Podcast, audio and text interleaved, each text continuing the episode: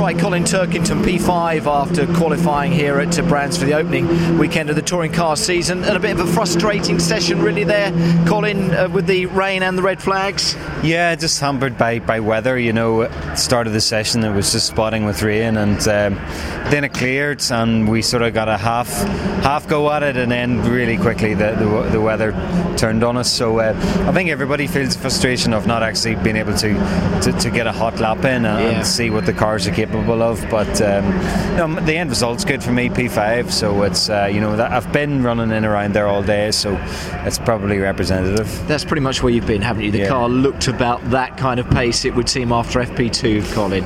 Yeah, um, you know, we've been nudging the car in, in the right direction. Uh, this morning, FP1, we had a bit of a balance issue, but we're improving it.